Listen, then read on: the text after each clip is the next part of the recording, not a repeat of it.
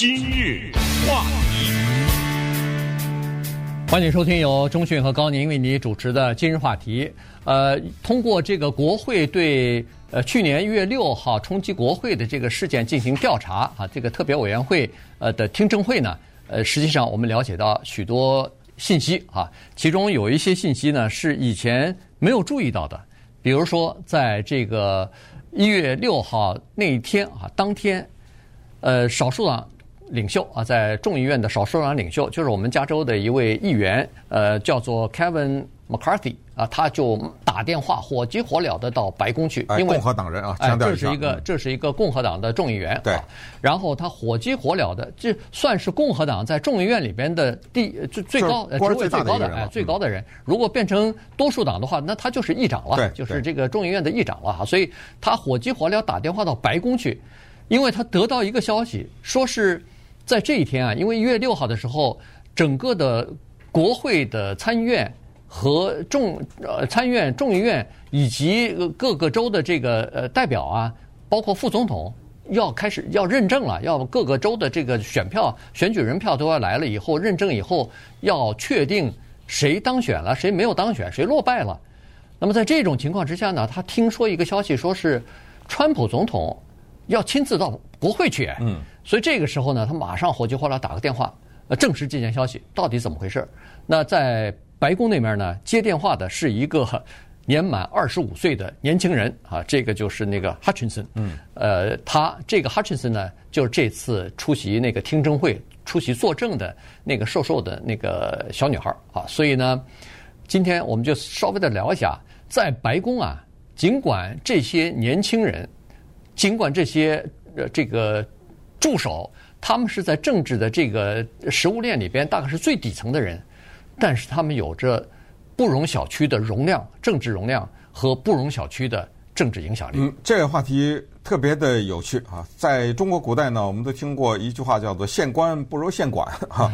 有的时候你一听这官儿挺大，但是你够不着啊，你不知道是在他的手下不知道低了多少层的那一个面上。有这么一个人，你得打通那个人，那个时候你的事情才有可能办成。尤其是一个官僚体制比较庞大的话，在中国古代还有另外一个东西，或者说有另外的一个特殊的行业，特别难听，听起来叫门子，听过吧？就是那种有钱有势的人呐，你到他家去递个名片呐，甚至哪怕是送一些昂贵的礼物啊什么之类的，哪儿进得去啊？那门口站的那个人。几乎我们阅读中国古代的历史或者是这个文学作品呢，很少就说听说过就直接让进去的。那个话叫什么？那叫使钱呐、啊。这门子你不打点一下，你想通进去，当然了，有另外一种情况，就是前来拜访的是当朝的首相，那门子的贵得来不及呢，你知道吗？那是另外，我是说一个普通人，你想。进到里面去见到一些达官贵人，那都得打点的，就是可以告诉你，今天我们就聊到这个现象。他有的时候我们说的白宫那些年轻人呢、啊，他真的是门子啊，他就坐在门口啊，你知道吗？他就是在那儿待着，就接电话。有的时候哎，接电话什么的，这一关绕不过去。你看，从刚才说的1月6号的 Kevin McCarthy 这么大的一个人物，打电话打到白宫，按说。他绝对可以直接找到川普啊，他绕过谁不能绕啊？但是呢，电话一响，砰的一下，接电话的是 Cassidy Hutchinson。1月6号的时候 ，Hutchinson 的生日比较大，1月份啊，刚刚过了生日，我不知道他12月那就小了啊，他的生日，反正他就是我们看到报道是说他刚刚过了25岁的生日，那个时候呢，他接了电话，这 Kevin McCarthy。就是火鸡瓜，简直就是啊，就是一头的那种满头的，就满头大包吧，这种感觉哈，气急败坏。就是发生了什么事啊？他不是说请你把电话接给川普总统，他不是这样说。他说到底怎么回事？你告诉我。结果问题是最可怕的是，他听到的这个回答是这个刚刚过了25岁生日的这个女孩子说的：“你放心。”这件事情我来搞定，我可以向你保证，川普总统绝对不会去国会。你是谁呀？嗯，对，知道吗？对，所以我们就把这个话题呢从这儿聊起。对，在这个国会的特别委员会面前呢，这个 Cassidy Hutchinson 呢，他就作证啊，2个小时。那在作证2个小时，你看啊，他作证就，这个可信度一下就高了很多。原因就是他在很多的重大的历史事件，总统做决定的时候，他都在场，或者说他就在附近啊，所以呢，他的这个观察以及他的这个证词呢，就显得比较有就可信度了啊，因为他就在身边嘛。那这个情况呢，也是确实是一个非常独特的现象，需要引起人们的重视的。就是像他这样的人，不光是他一个啊，在白宫还有呢。这些孩子，这些年轻人啊，他们大部分都是刚刚大学毕业，在大学毕业之前，他们唯一的工作经验就是在国会、在白宫、在或者某一个议员、参议员或者众议员的办公室里边曾经做过实习生，对政府的运作稍微有点了解，仅此而已。他们没有其他的工作经验。毕业以后，要么就是这个到了白宫啊，被挑选、被推荐去了白宫；要么就是在竞选的过程当中，他们是帮某一个民选的这个官员去竞选的。那么在竞选的过程当中，不管是他们的忠诚、是他们的这个表现、是他们的能力，反正某些东西被这些人看中了，于是就放到自己身边，作为自己的一个助手。尽管这个助手的职位很低，但是他们距离那个天子啊，距离那个最高层做决策的那些人呢，距离又如此之近，每天都可以接触到，每天都可以说上话。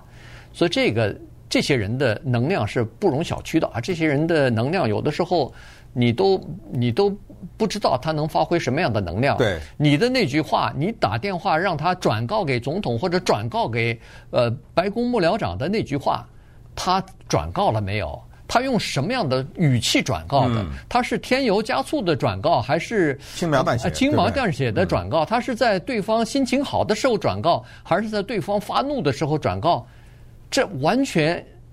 这个就在乎他，就是存乎一心啊，就是他想要怎么做，你根本左右不了。对，这个里面还有2个问题啊，一个就是说呢，因为他离那个权力中心太近，而且呢时间太久，而且说实话，他能够进去也是经过一段时间的挑选。你比如说 Cassidy Hutchinson， 他之前的各种实习和各种助理全都是共和党人。对，你发现没有？当然，都是共和党人。对，所以他是经过一定的挑选的。这就意味着什么呢？到了一定的时候啊，那些大人物讲话的时候就不避着他了，对，他就能听见了。这是第一。第二，再回到刚才说的这些人，他们没有什么工作经验，确实，但是他们有一个东西，这个东西呢也挺可怕的，就是理想。他干嘛到白宫去啊？嗯，没什么钱的那个地方。如果是同样的大家学的一个专业，同学有一个人去了白宫。做这种比较低级的助理，另外一个人去了一个什么律师楼啊，或者什么去了一个大的什么投资什么，那个薪水差的不是1倍2倍啊，对不对？但是他们选择去白宫做助理，甚至更早一点帮着一个人去竞选去什么之类的，这时候他有一定的志向。这些人闹不好等他那么30来岁的时候，他去竞选什么议员什么之类的，从政吧。哎，就是这些人他有理想。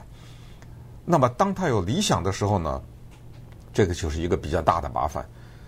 就是他对一些事情呢，他有一些，我们可以说为叫三观吧，是吧？他有一些看法。如果有些事儿让他看不惯的话，因为他不是一个奴隶啊，奴隶呢，你就是主子让你干什么你就干什么，没有思想的，也不能有思想，也不是一个兵长官让你对谁开枪你就对谁开枪。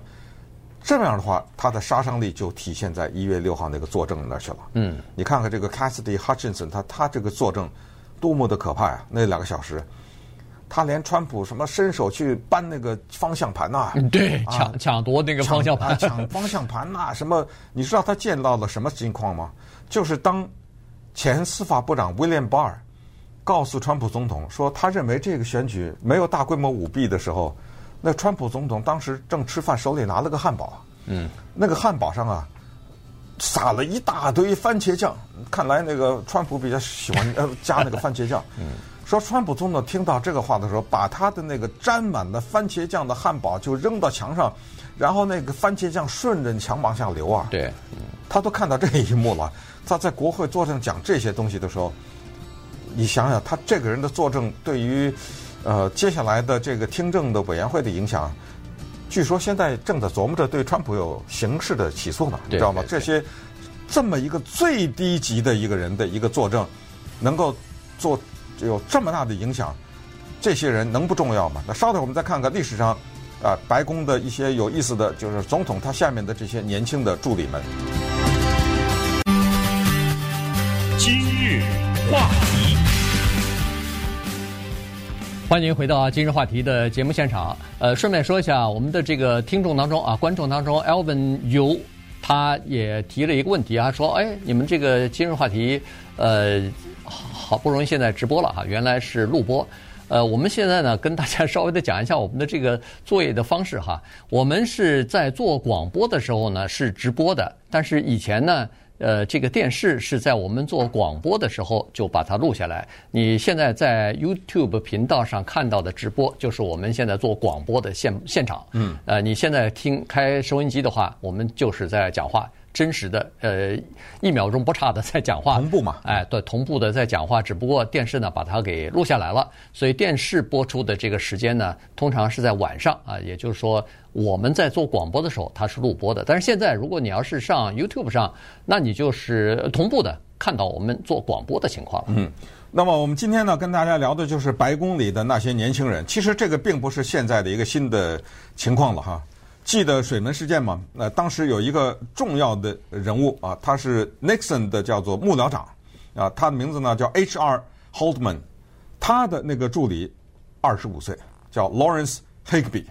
你想想这么一个重要的人物，那么提他干什么？就是因为在水门事件作证的时候，25岁的 Lawrence Higby 做出的证词对当时的美国总统是极具杀伤力的。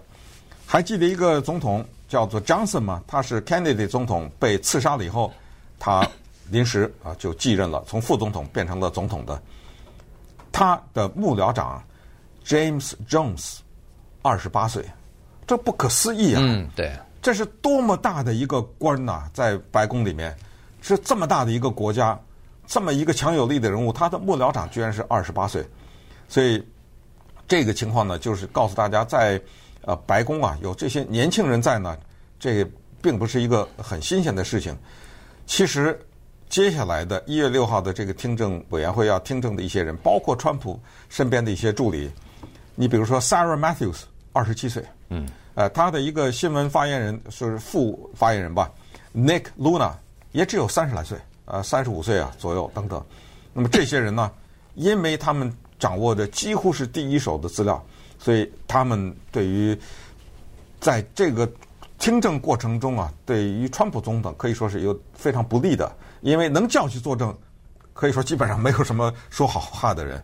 对。再有现在的这个听证委员会的副主席叫做 Liz Cheney， 他爸爸不是叫 Dick Cheney 吗？他爸爸不是小布什总统的副总统吗？嗯。但是你不要忘了，当年他爸爸也只有30来岁，他是福特的。那个时候的幕僚长，福特总统的幕僚长，他做福特总统幕僚长的时候33岁，所以就是这些人，你可以看出来，他们从做助理一路做过来，就证实了刚才说的，他们进入到白宫不为了拿钱。等一下告诉你，Cassidy Hutchinson 的年薪是多少，对不对？对，不为了钱，而是为了一个志向。对。那当然，除了志向之外，要么就是他从政，要么就是对权力的渴望。因为一个20来岁的年轻人，在这个华盛顿啊，他能找到的政府工作的前景，远比进入一个私人企业要强。你别看进入到一个私人企业里边，不管你是去什么高科技公司，还是去什么这个咨询公司，可能眼下拿的钱比他高，但是问题从。权力方面来讲，你可比他差远了。因为这些人呢，做完他即使以后不从政，他即使以后退出了这个白宫或者是国会这个圈子，但是他可以做游说人呐。在美国做游说人，或者是开游说公司，或者你到某一个律师事务所去做这个游说工作的话，那个收入是他现在收入的好几倍啊，所以呢，他是有各种各样的出路的。Hutchinson 呢，在去白宫做这个川普总统的高级助理之前啊，他曾经给那个德克萨斯州的参议员 Ted Cruz 做过实习生啊，同时他给那个路易斯安那州的众议员 Steve Scalise 也做过实习生。顺便说一下，这个 Scalise 就是屁股上被打了一枪的那个。当初在那个首都华盛顿的一个练球场，棒球场的时候被人打了一枪的那个人哈。所以呢，后来显然是得到了这两位。共和党的这个参议员和众议员的推荐了，所以他就进入到白宫，成为川普总统的幕僚了哈。那么这些像他这样的年轻人，20几岁的年轻人呢，这次被发传票去调查，在这个特别委员会前面去作证呢，一共有6个。这个等于是这个调查委员会啊挖到宝了，因为他们要去传票那些比较资深的。比这些年轻人大好几轮的这些资深的政客呢，那些人基本上都不配合，都基本上问不出什么东西来。可是问题，这些年轻人啊，据那个民主党说，这些年轻人至少还有一点道德标准，至少还有点是非的观念，所以他们呢可以比较容易的说出就是。